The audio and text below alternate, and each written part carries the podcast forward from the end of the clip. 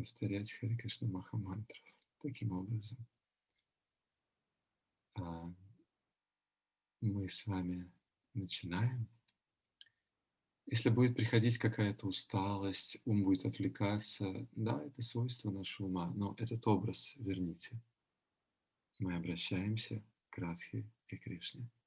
это сокровенное, очень близкое общение.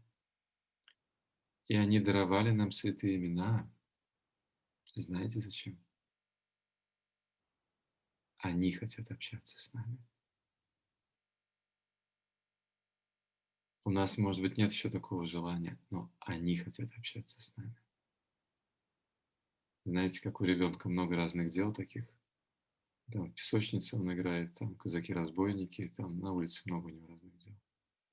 А мама соскучилась. И она выходит на улицу, обнимает его, нюхает волосы, вдыхает запах волос и целует. Вот это Радхарани. Радхарани и Кришна соскучились по нам. И поэтому абсолютно недоступные они проявили себя в звуках святого имени, чтобы общаться с нами.